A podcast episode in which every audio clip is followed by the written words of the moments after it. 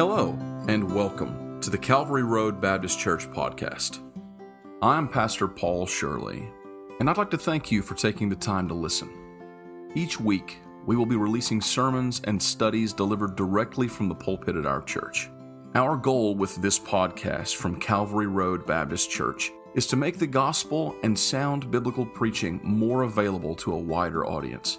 We hope that these sermons will be a blessing and an encouragement to you each week as the scripture reads in Psalm 119 and verse 116 Uphold me according unto thy word, that I may live, and let me not be ashamed of my hope.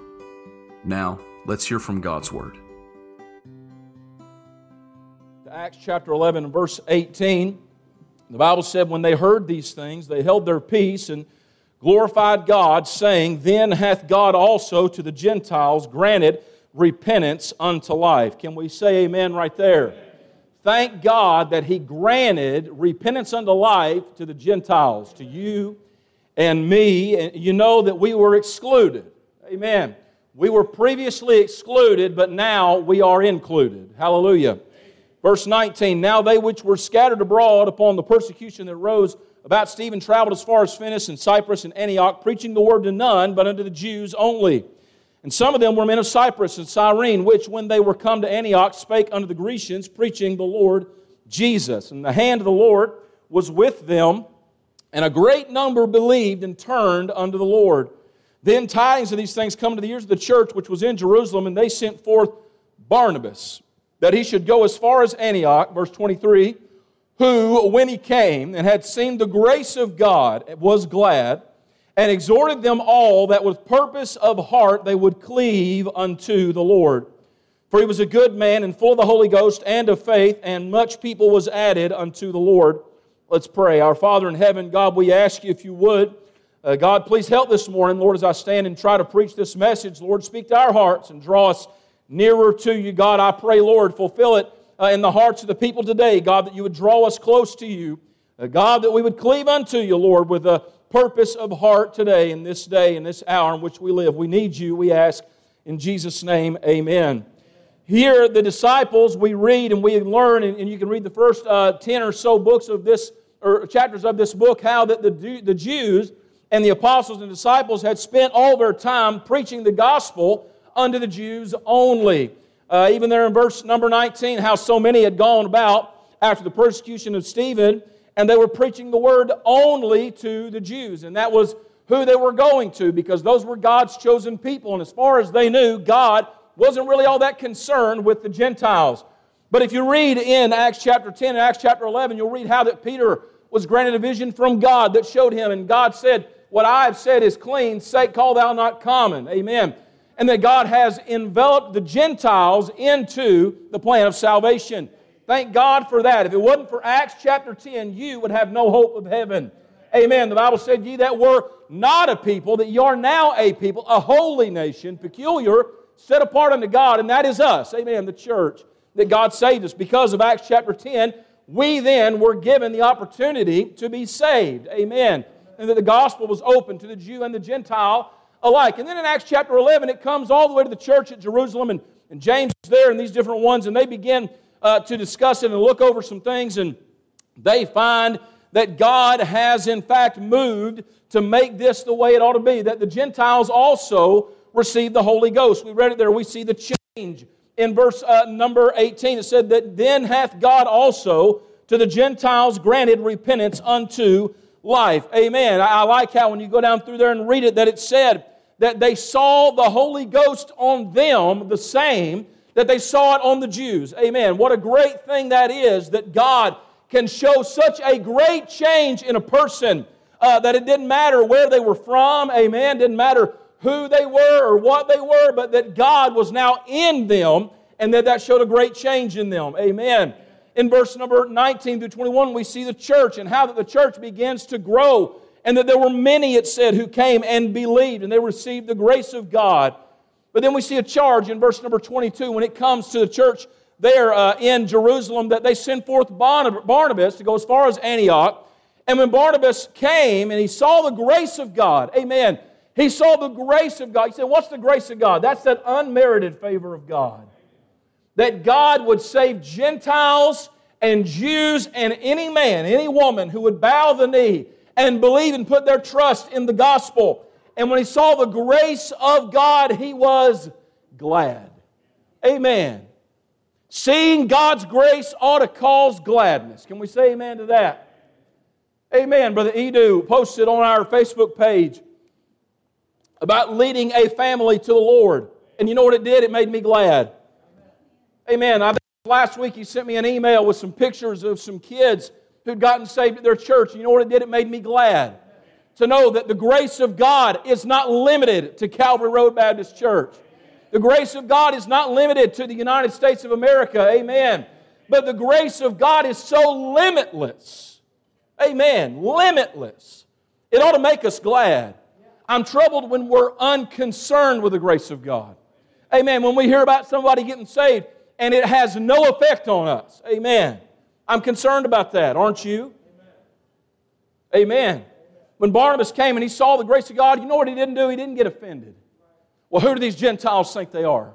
No, he was glad. And then he exhorted them all that with purpose of heart they would cleave unto the Lord. Some this morning you've come today, and I don't know where your need is, and I don't know what you're dealing with at home, and I know maybe you've come seeking something from the Lord, or maybe you haven't, and maybe you're just here. But I can tell you that when Barnabas showed up that day, there were some people who maybe didn't know what they were going to hear from him, but he had a message from God. And his message from God was very simply this that they would, with purpose of heart, cleave unto the Lord. In the life of Barnabas, the Lord Jesus Christ had made a significant change. Amen.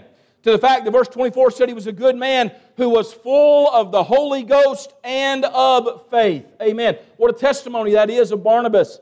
And he begins to preach there to these Jews and these Gentiles or anybody who will hear. Amen. And he tells them that they should cleave to God and to the Lord Jesus Christ with purpose of heart.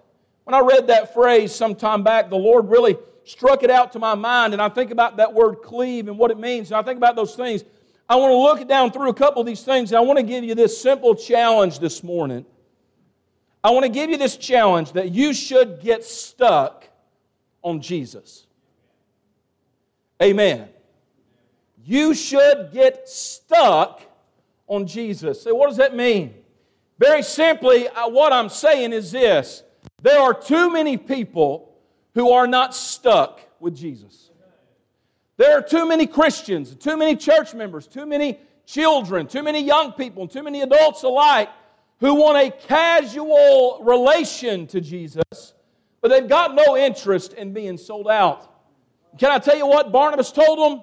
He said, With purpose of heart, you should cleave unto the Lord. Amen. Over the last several weeks on Sunday morning, we looked at disciples and how that we can become the disciples of Christ, that there is a cost to that, and that it is, it is a difficult thing. Amen. There's some requirements to being his disciple, but something that I do not want you to miss very simply is this that it's all about Jesus. Amen. Let me say that again. It is all about Jesus.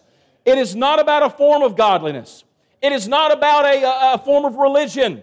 It is not about it's not about orthodoxy this morning. It's not about theology this morning. You know what it's about? It's about Jesus Christ, the man. It's about the man, the Son of God, who came and died for your sins and mine. Amen. And if you could just get a hold of that, you know what it would do? It'd cause a great change in your life. Too many times, you know why people quit church? Well, it ain't because of Jesus. You know why people quit ministry? It ain't because of Jesus. You know why people get offended and people have these problems and that problem? It ain't because of Jesus, it's because of other things.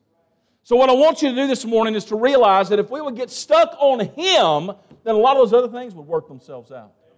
Amen.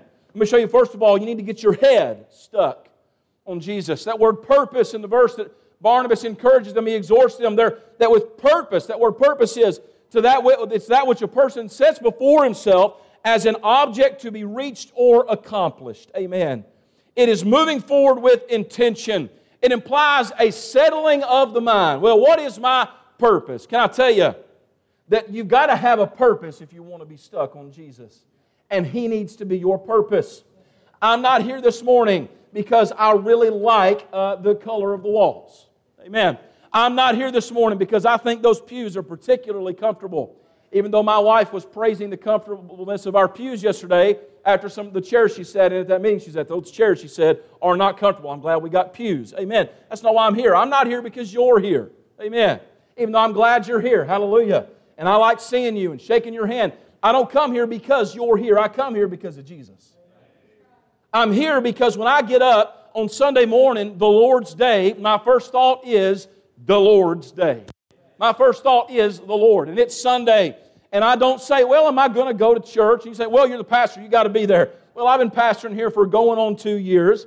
And from the time that I was, I don't know, born, uh, I've been at church on Sunday. My dad was a preacher, and then he was my pastor from the time I was about two years old. And so, yes, I never had a choice. Amen. Can I tell you, you don't give your children a choice whether or not to brush their teeth. Don't give them a choice about whether or not to go to church. Hallelujah. There is nothing in your life more vital than church.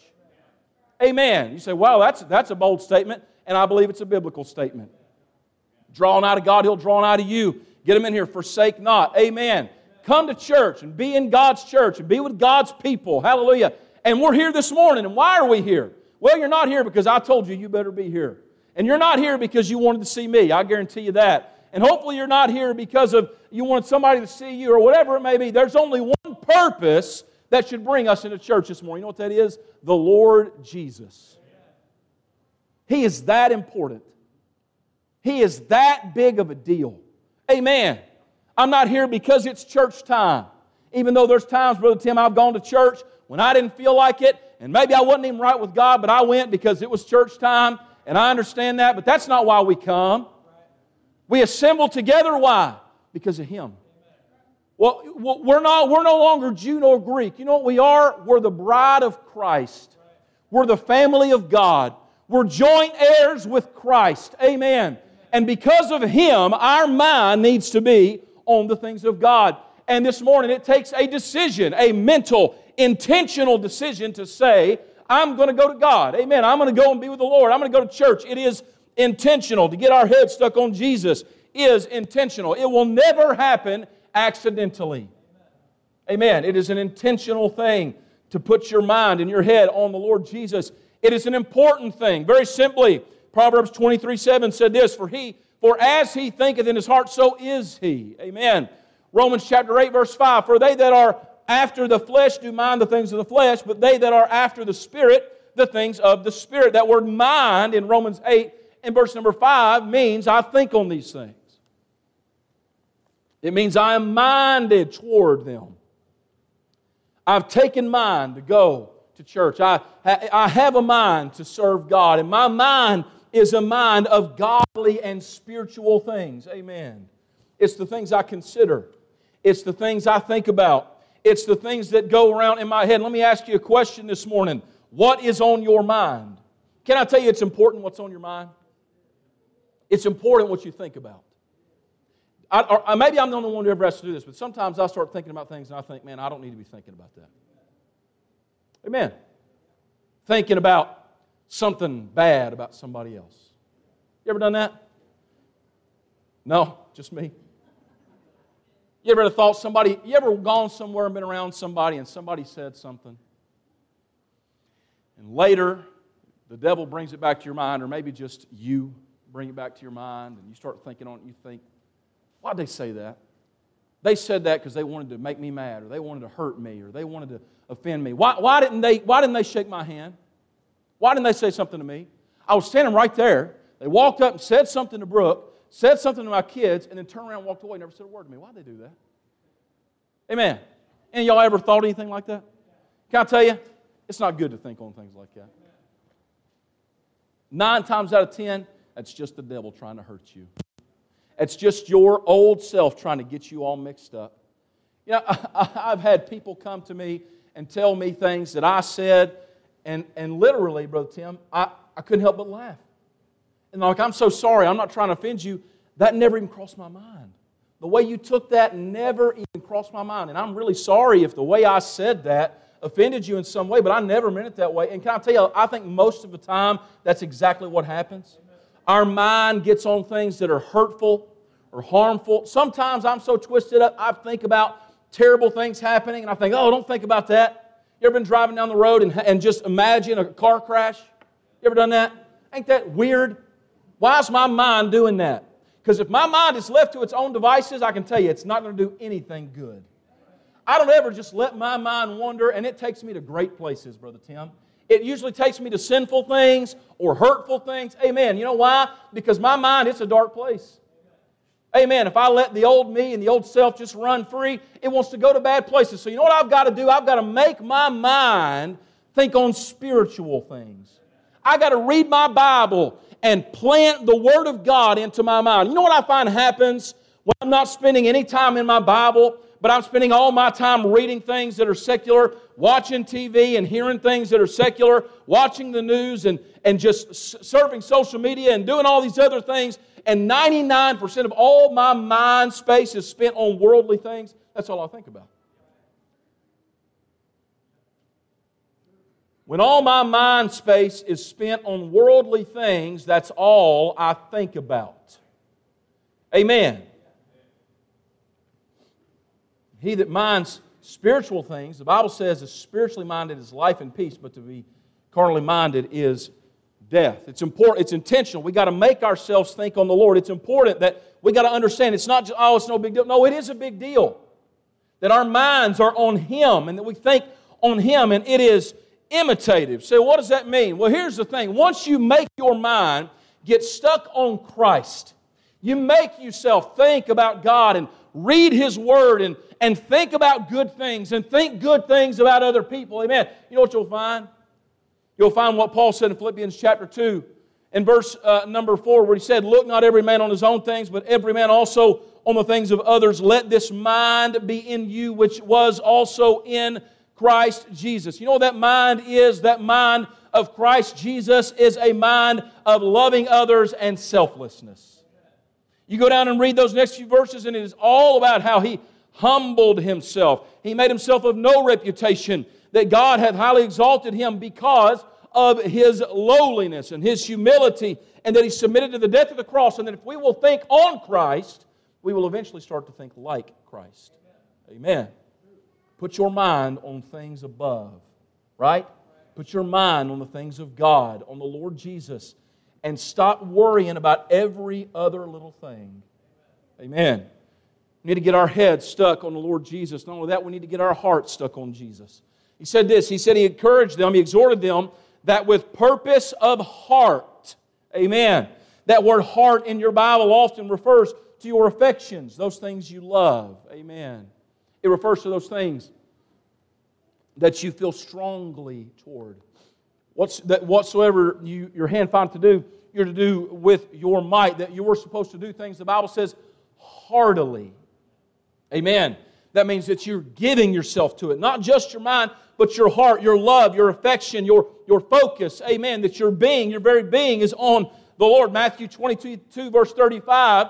Then one of them, which was a lawyer, asked him a question tempting him and saying, Master, which is the great commandment in the law? And Jesus said unto him, Thou shalt love the Lord thy God with all thy heart, with all thy soul, and with all thy mind.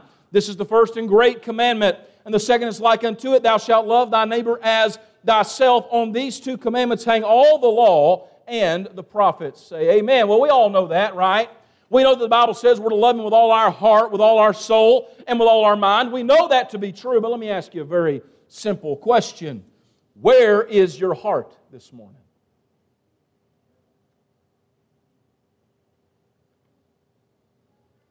What do you love? When I mentioned a certain unnamed basketball game earlier, we found out some of y'all love UK basketball. Amen. Not everybody in here does, I know. Jay says if you're an intellectual, you like U of L. I disagree with that. I got, he got at least one amen. I don't know where. Uh, at the end of the day, though, it doesn't really matter, right? I mean, we talk about our heart, things we love. Some of you love this basketball team, or you love this football team, or you love these kinds of movies, or you love these kinds of stories, or these kind of books, or you love going and doing this for fun. Some of you love fishing, some of you love hunting, some of you love uh, reading, some of you love, I don't know, hiking. But at the end of the day, our heart yearns for certain things, doesn't it? How much does your heart, and I want you to ask yourself this question how much does your heart yearn for the things of God? When people get up in church and they sing about the Lord Jesus, Miss Angela sang about the Lord Jesus. Without Him, I could do nothing. And when you hear those songs, you hear those things, and somebody gets up and they begin to speak about how that the Lord Jesus Christ marched up to, to Calvary's Hill and died for our sins, does it affect your heart? Does it move you? Some people are moved by different things. Y'all seen those commercials where they play that song, In the Arms of an Angel, and they show all the dogs outside in cold weather? Y'all seen those commercials? I know some people that moves to tears. And I know some people that get really aggravated at those commercials. The truth of the matter is, different things move different people.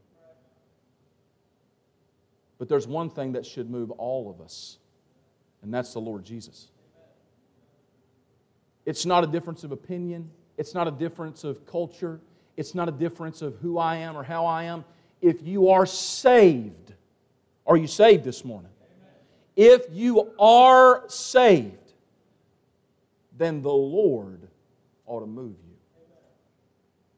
People begin to talk about the Lord and to sing songs about the Lord. If nothing else moves you, that ought to move you. That ought to affect your heart. Now, sometimes we can get cold we can get indifferent and we can draw away, and that's what I'm telling you right now this morning. You need to get your heart stuck on the things of God. You say, Well, I'm just, I don't know, I'm just not interested anymore. I, I just don't have the same draw I used to have. Well, maybe it's because you're pumping all the world, the world's movies, the world's music, everything the world has into your head 24 hours a day, and then you come to church, and after 45 minutes, you're ready for lunch, and you wonder why you just don't care about God's things like you used to. The reason is because it's just not practical. There was a time when I loved, I loved doing certain things. Amen. Times in my life where I loved playing this sport, or people go through hobbies. Amen. You, ever know somebody who they can only ever have one hobby, but they replace it annually? Right? That's just their way. I, have got friends, it seems like, man, they go, they get into something, they go hard after that. You know, they, they sell all everything they got of this old hobby and they buy golf clubs and they buy golf clothes and they buy a golf membership. And then a year and a half later, you've been golfing? Nah, I quit doing that. But I bought coon dogs and I'm going coon hunting all the time. And they spend thousands of dollars on this and then a year later you say, hey, you still going coon hunting? No, I sold all that. Y'all know anybody like that? I know a few people like that. And they go all the way heartily after one thing, and then they move on to something else, and then they move on to something else. And a lot of times what happens is, as you draw away from something, like the season ends, amen? You don't go fishing around here when it's cold and rainy and wintertime usually. You go when it's warm and spring. And so winter will come along and people will think, you know what, I don't really like fishing that much. And I, I'd rather do this and I'd rather do that. But then, and it's deer season. Well, you know, I'm not really that into deer right now, but I'm really into fishing because as you draw away from something, you get less and less interested. But as you draw close to something else, you get more and more interested. Amen? The more time you spend reading about fishing and watching fishing videos, when you like fishing, the more you're going to want to fish. The more time you spend watching these kind of movies or reading these kind of books, the more you're going to want to do that. Amen. It's human nature. So, why are we surprised when we spend less and less and less and less time with the things of God and we just don't care about them like we used to? I mean, that's just real practical preaching. Can we say amen? Well, I'm just not really all that concerned with this ministry or with that thing anymore or this anymore. Well, how much time are you spending praying about it? How much time are you spending reading God's Word? How much time are you spending in church? Because here's what Barnabas went and he told all those people, all those people there, he, he exhorted them that they would, with purpose of heart, cleave unto the Lord. Are you stuck on the things of God?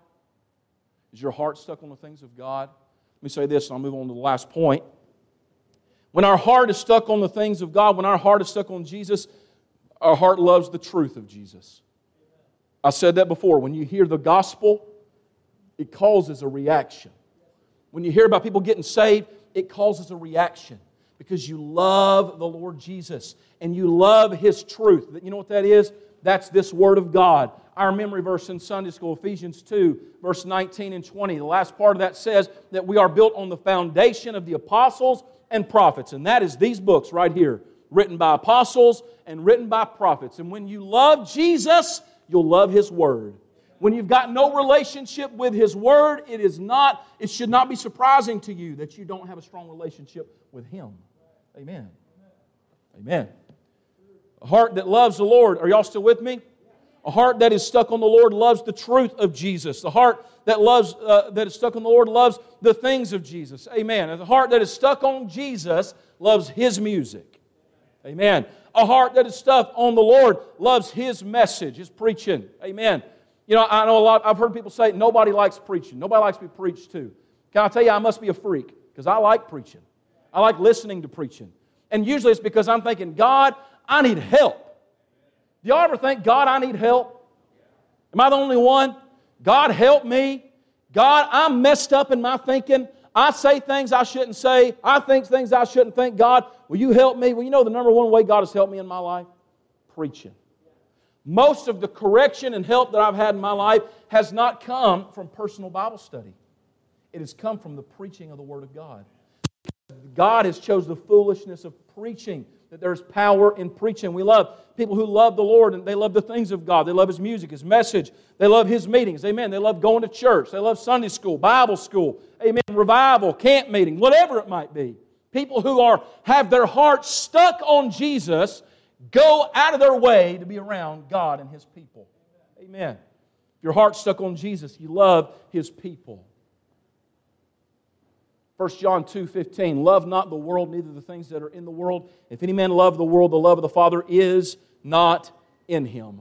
Why? For all that is in the world, the lust of the flesh, the lust of the eyes, and the pride of life, is not of the Father, but is of the world. And the world passeth away, and the lust thereof, but he that doeth the will of God abideth forever. So, what does that say? Well, let me tell you what it does not say. It does not say that it is a sin to do things that are not spiritual. It is not wrong to enjoy hunting or fishing or golfing or watching TV or watching sports. It is not a sin to do things that are fun. But it is a problem when we love worldly things more than we love the things of God. In fact, it is a sin. It's idolatry. Placing anything in your life at a higher priority than God is placing that thing as an idol in your life. And that is a dangerous place to be. Can we say amen? Love not the world, neither the things that are in the world. So, how do I know if I love the world or if I love the things that are in the world? Well, let me say it to you like this. You know that song we sing, This world is not my home, I'm just passing through? My treasures are laid up somewhere beyond the blue. I can't feel at home in this world anymore. Is that true? Is that true for you? Now, seriously, I want you to think about it. Is that true for you? Do you think longingly about being with the Lord? Do you think longingly about being in heaven? I'm not saying, man, you just can't wait to ditch everything going down here. I understand that there is joy in this life and there is goodness in this life and you should enjoy your life. But let me tell you, there's sometimes I just think about the Lord and I think, man, it's going to be great. It's going to be great. And I watch the news and I get on social media and I talk to people and I hear about this going on over there and I hear about that one quitting over yonder. And I, I, see that spot where that person used to sit in church and they're not there anymore. And I see these things and I think to myself, God, I just don't fit in here. Not here in this church, amen. In this world. I don't fit in in this world. I'm not like them. And they're not like me. Amen. In fact, if, they, if them out there knew most of the things that I think, they wouldn't want anything to do with me, Brother Tim. I'm not a part of them. Are you? Can, do you fit right in with the world? Because if this world feels like home to you, then I think you might love this world. Amen. Amen. Our hearts and our heads need to be stuck on Jesus. He is more important. He is. A heart that's stuck on Jesus loves to tell of Jesus. You ought to ask yourself this question. I'm going to go to the last point. Have you ever told anybody else the gospel? Like, honestly. Have you personally, are you saved? Say amen. amen. If you're saved, and I don't know who all just said amen, I didn't ask you to raise your hand. If you're saved, have you personally ever asked someone else if they were saved?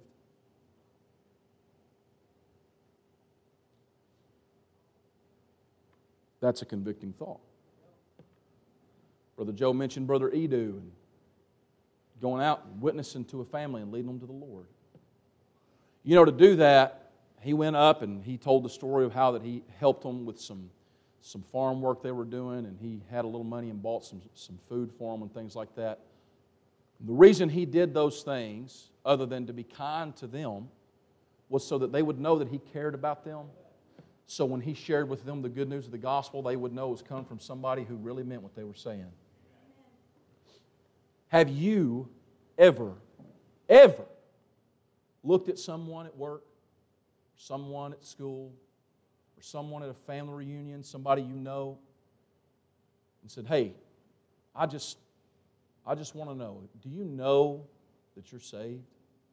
That if you died today, you'd go to heaven? If you haven't ever done that, then the question you should ask yourself is very simply, why not? Why haven't I? You might ask somebody if they saw the game last night. You might ask somebody if they've been fishing lately. You might ask somebody if they saw this new movie or this new TV show. Amen. Those are all worldly things. One whose heart is stuck on worldly things will speak of worldly things. One whose heart is stuck on godly things will speak on godly things. So how do I know that? Luke chapter 6, verse 45. A good man out of the good treasure of his heart bringeth forth that which is good. An evil man out of the evil treasure of his heart bring forth that which is evil. For of the abundance of the, of the heart his mouth speaketh. That's what Jesus said. And he was simply saying this What you love, you talk about. Before I had kids, I got annoyed sometimes at people talking to me about their kids all the time. Like, yeah, we get it. That thing you think is so cute is not so cute to all the rest of us. Told a guy I was working with one time, and because uh, I was like really excited, he's like, "What's going on?" I was like, "My kid pooped in the potty." Guess what? He didn't care about that. No one in the world does, but I did, and I thought that was really cool because I was I, I'd changed one too many diapers to not think that was cool. Amen. Amen. The things that you love, you talk about them, even when other people don't. You know that guy, that girl you talk to, and every time you get around, they always talk about that one thing. You're like, oh my goodness, that's all they ever talk about. I don't care. It's what you love, you can't help but talk about. So why aren't you talking about Him? It's because our hearts aren't stuck on Him like they should be. Can we say amen right now? Can I tell you my heart is not on Him the way it should be? That I, that I allow myself to drift toward other things and, and I resist the urge to talk about the Lord Jesus. Why? Why would we do that when He did everything for us? Amen. Does He not deserve us talking about Him? Does He not deserve us telling others about Him? Have we not been commanded to do so? Well, then, amen. Then you know what we need to do? We need to say, you know what? The Bible's right and I'm wrong. Amen. And I need to start talking about Him, and I need to start telling others about Him, and I need to start loving Him the way that He deserves. Amen. We need to get our heads stuck on the Lord. We need to get our hearts stuck on the Lord. Then we need to get our hands stuck on the things of the Lord. He said this He said, with purpose of heart, they should cleave unto the Lord. Psalm 24, verse 3 Who shall ascend into the hill of the Lord? Who shall stand in his holy place? He that hath clean hands and a pure heart, who hath not lifted up his soul unto vanity, nor sworn deceitfully. He shall receive the blessings from the Lord and righteousness from the God of his salvation. These hands that we take to do the work of the Lord, they should be clean hands. Amen. Brother Lee Watts, not too long ago, stood here in this pulpit and preached about raising holy hands toward heaven. And he said this He said, God doesn't want your dirty hands. Amen. We can't live Sunday to Sunday taking our hands and committing all the sin we want, listening to whatever we want, doing whatever we want, scoffing at what the Bible says, and living our lives the way we want, and then coming here on Sunday morning like this because God doesn't want this with dirty hands. It is those who have clean hands and a pure heart who stand in His holy place. God wants clean hands. Amen. The Bible's very clear about that. They're clean hands. Not only they clean hands, they're committed hands. Deuteronomy verse, uh, chapter 11, verse 22 said this For if you shall diligently keep all these commandments which I command you to do them, to love the Lord your God, to walk in his ways, and to cleave unto him. Someone whose head and heart and hands are stuck on the things of God is someone who is committed. So, what does that mean? They've got a I won't quit mentality. They're cleaved hands. Let me show you this, we'll be done. 2 Samuel chapter 23. In 2 Samuel chapter 23, the author is outlining a number of men who are referred to as David's mighty men. Amen? There are a number of those men who are named by name, and in 2 Samuel chapter 23, we're given a few of these who are given by name, and then there is an account given, a story, if you would, about each of these. And, and, and these are really, really cool, interesting, and great stories to read. But as you read 2 Samuel chapter 23 and verse number 9, we read about a man by the name of Eleazar. And after him was Eleazar, the son of Dodo, the Ahohite, one of the three mighty men with David when they defied the Philistines that were there gathered together to battle, and the men of Israel were gone away. Verse 10 He arose and smote the Philistines until his hand was weary, and his hand clave unto the sword. And the Lord wrought a great victory that day, and the people returned after him only to spoil. So, what does that mean where it says that his hand clave unto the sword? That word cleave in this context means to stick to adhere to, to hold to, to unite with or be united closely in interest or affection, to adhere with strong attachment. When the verse said that his hand clave unto the sword, what it means is this his hand got so tired that in spite of his, in spite of the fact that he wanted to quit and wanted to quit, he refused to quit. Isn't that what it says? that his hand was weary. Amen. His hand was weary. You ever been writing a long time with a pencil and your hand gets tired? Well, this man was doing that, but with a sword and fighting, and his hand becomes tired, and it, it was probably a heavy sword, and he's tired, and he's holding, and he's tired, and he's fighting, and he's tired, and he's going, and he gets so tired, and his whole body says, Man, just, just quit. But he refused. And after he refused to quit, not before. After he refused to quit, his hand clave to the sword. What does that mean? He could not let go even if he wanted to. You ever done that with your hand? Held on to something so tight that when you went to let go, you couldn't. You ever done that? I remember one time as a young kid, I rode a ride at a, some theme park. It was one of those that swung I was terrified of rides, always have been.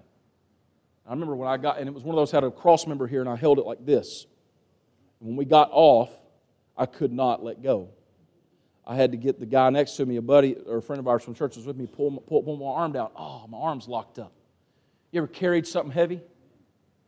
When you get done, you can't, oh, you gotta, because your body said stop, but your heart and your mind said no. Eleazar took in his hand a sword and he said, I'm going to fight the enemies of God and I'm not going to quit. And he fought till he got tired and hurt and wanted to quit and re- just wanted nothing more than to quit. And his hand was saying, Let go. And he said, I won't let go. And when it was over with, he couldn't let go. What I find, Brother Tim, is that many people, when that hand gets tired, they go,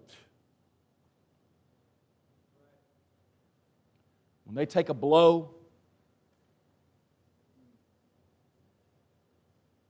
you need to get stuck on him. I need to get stuck on him. Brother Tim, I want to get so stuck on him that I couldn't quit if I wanted to. Amen? Amen. Brother Scott and I were talking this morning after Sunday school about how that oftentimes one person messing up or falling out of the way can cause so many others like dominoes to fall. I don't want to quit for them. I don't want to quit because of how it would hurt my family. I don't want to quit because of how it would hurt this church. I don't want to quit because how it would hurt my friends and other people who see me out there with a sword in my hand. But can I tell you, that's not why I don't quit. The reason I don't, the reason I don't quit my purpose of heart is that I want to cleave unto the Lord. Amen. Are you stuck on the Lord? Why, why are you here this morning? We, we sing. The longer I serve Him, the sweeter He grows. I'd rather have Jesus. So many songs are all about how He's the best thing. Without Him, I could do nothing. He is everything. Are you stuck on Him? Why are you here this morning? Why do you come to church? Why do you get up in the morning on Sunday and go to church? Why, why do you pick up your Bible? Why do you sing congregational songs? Why do, you, why do we do any of the things that we do? Why do we teach a Sunday school class or play an instrument or sing a special or any of the things that we do? Can I tell you this morning? There is only one purpose, and that's Him. Where's your heart this morning? Is it stuck on what He can give you, what He can do for you, or what you're getting out of this or getting out of that, or is it Him? Let's all stand.